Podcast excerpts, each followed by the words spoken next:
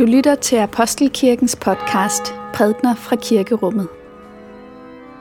Find mere information på apostelkirken.dk.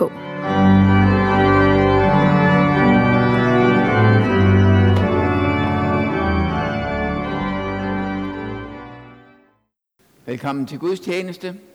Jeg er Arne Kappelgaard, som har fået lov til at afløse her i dag. Vi skal høre om Jesus som vores hyrde, og vi skal særligt også have opmærksomhed på en af de allerbedste tekster i Bibelen, salme 23. Vi skal høre fra Davids salme 23. Herren er min hyrde, jeg lider ingen nød. Han lader mig ligge i grønne enge. Han leder mig til det stille vand. Han giver mig kraft på ny. Han leder mig af rette stier for sit navns skyld. Selvom jeg går i mørkets dal, frygter jeg intet ondt. For du er hos mig. Din stok og din stav er min trøst. Du dækker bord for mig for øjnene af mine fjender. Du salver mit hoved med olie. Mit bæger er fyldt til overflod. Godhed og troskab følger mig, så længe jeg lever, og jeg skal bo i Herrens hus alle mine dage. Amen. Dette hellige evangelium skriver evangelisten Johannes. Lad os takke for Guds ord. For, i, for Guds ord i blandt os, for Guds ord inden i os, takker vi dig Gud. Så kom festen for genindvielsen af templet i Jerusalem. Det var vinter, og Jesus gik rundt på tempelpladsen i Salomos søjlegang. Da slog jøderne ring omkring ham og spurgte, hvor længe vil du holde os hen? Hvis du er Kristus, så siges det lige ud. Jesus svarede dem, Jeg har sagt det til jer, og I tror det ikke. De gerninger, jeg gør i min faders navn, de vidner om mig men I tror ikke, fordi I ikke hører til mine får. Mine får hører min røst, og jeg kender dem, og de følger mig, og jeg giver dem evigt liv, og de skal aldrig i evighed gå fortabt, og ingen skal rive dem ud af min hånd. Det min fader har givet mig er større end alt andet, og ingen kan rive det ud af min faders hånd. Jeg og faderen er et. Amen. En morgen kom Danmarks Radio, program 1, til at sætte to bånd på på én gang. Så to mennesker snakkede i munden på hinanden og sagde noget helt forskelligt. Det var ikke til at høre, hvad der blev sagt, så længe man skulle høre på to på én gang. Sådan kan det være svært at høre ordentligt efter, når man lytter til to på én gang. Og det kan være svært at vælge, hvem man egentlig skal lytte til så det er let at tage fejl. Det kan være galt nok, når det er mennesker, man lytter til. Men det er værre, hvis man ikke kan høre, hvor Guds stemme kommer. Jøderne kunne ikke rigtig høre, hvad Jesus sagde. Sig os det rent ud. Er du Kristus? fortæller Johannes. Men Jesus svarer, at problemet det er hos modtagerne, ikke hos afsenderen. De troede jo ikke på ham. De tænkte, at hvis de kunne få ham til at sige tydeligt, at han var Kristus, så var det meget lettere at sætte ham i bås og afvise ham som indbilsk. Egentlig kender jeg jo godt den måde at reagere på. Hvis jeg møder en, som virker som om han kommer fra en sekt, som prøver på at komme i samtale med mig, uden at sige, hvor han kommer fra, så bliver jeg irriteret. Jeg vil vide, hvor han hører til.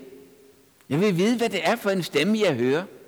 Og han undgår at sige det så længe som muligt. Netop for, at jeg ikke skal lukke af, uden at høre hans argumenter med åbenhed.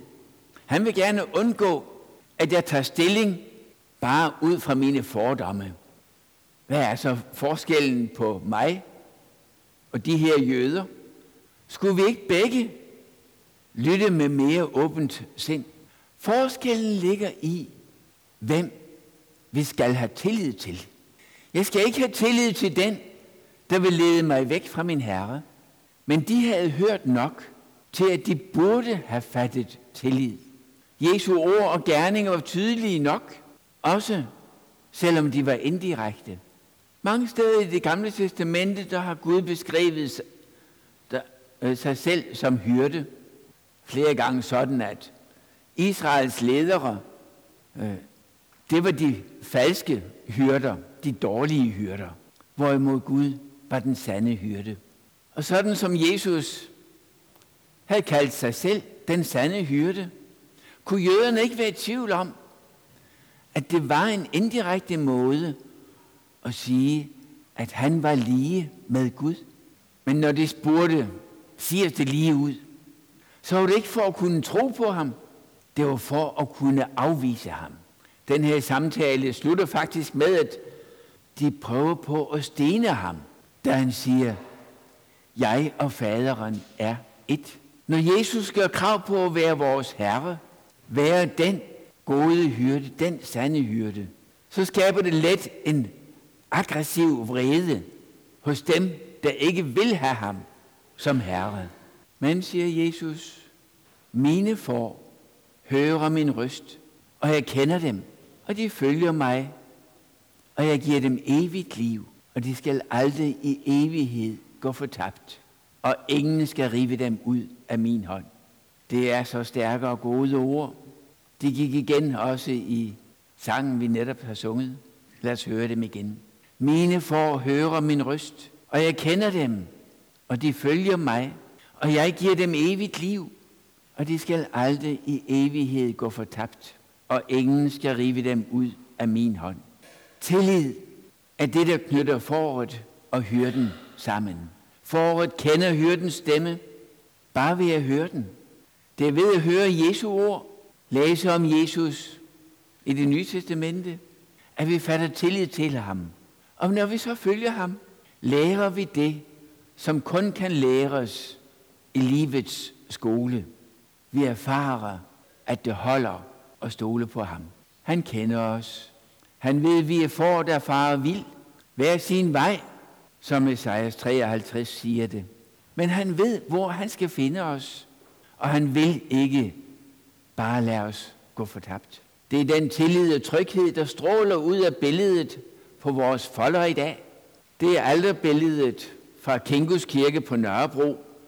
Drengen på billedet sidder trygt i Jesu arme. Det er en københavnerdreng for 120 år siden. Han var blevet væk, men maleren forstod, at Jesus passede på hans søn, for det var hans søn. Maleren havde det ellers ikke med at tro på Jesus, snakke om Jesus, men da hans søn var blevet væk, der vidste han, hvem han skulle stole på. Ingen skal rive forerne ud af hans hånd, lover Jesus. Det er løven og ulven, Jesus vil beskytte os imod, såvel som den falske hyrde. Det er både de voldsomme fjender og dem, der vil lokke os væk fra den, vores rette hyrde. Det er ham, der alene kan give os det evige liv hos Gud. Salme 23, som vi hørte første, er jo så det stærkeste udtryk for den tillid, vi kan have til Gud som hyrde. Og vi kan tænke Jesus med ind i det, selvom salmen er skrevet tusind år før Jesus levede på jorden. Jesus har jo direkte sagt det, når han siger, jeg og faderen er et. Salme 23 er god og lære udenad. Og der er mange, som har valgt det som den første bibeltekst, de ville kunne udenad. Det er godt at kunne gentage den hvor som helst og når som helst, og lade den bo i underbevidstheden. Og vi skal i den sidste del af prædikenen her meditere lidt over dens linjer.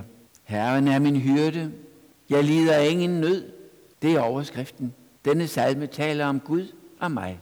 Gud som den, der har omsorg. Mig, der lever i en verden af farer, fuld af risiko. Der er ligefrem nogen, der taler om, at vi lever i et risikosamfund. Det lød skørt første gang, jeg tænkte det. Os, som lever i den allermest trygge del af verden. Men den teknologiske udvikling skaber farer, som vi ikke kan overskue. Energiforbruget skaber klimafarer, som vi ikke kan overskue. For nogle mennesker går hele livet nu ud på at vælge, hvordan vil vi leve i den her verden, fuld af risiko. Hvilke madvarer vil vi risikere at spise? Hvilke miljøfarer vælger vi at leve med? Og så videre, og så videre. For andre er det helt mere, helt direkte spørgsmål om, hvor må jeg få lov til at bo i fred? Men for os alle, der gælder det, at som kristne er grundtonen i mit liv. Herren er min hyrde. Jeg lider ingen nød. Vel må jeg leve ansvarligt.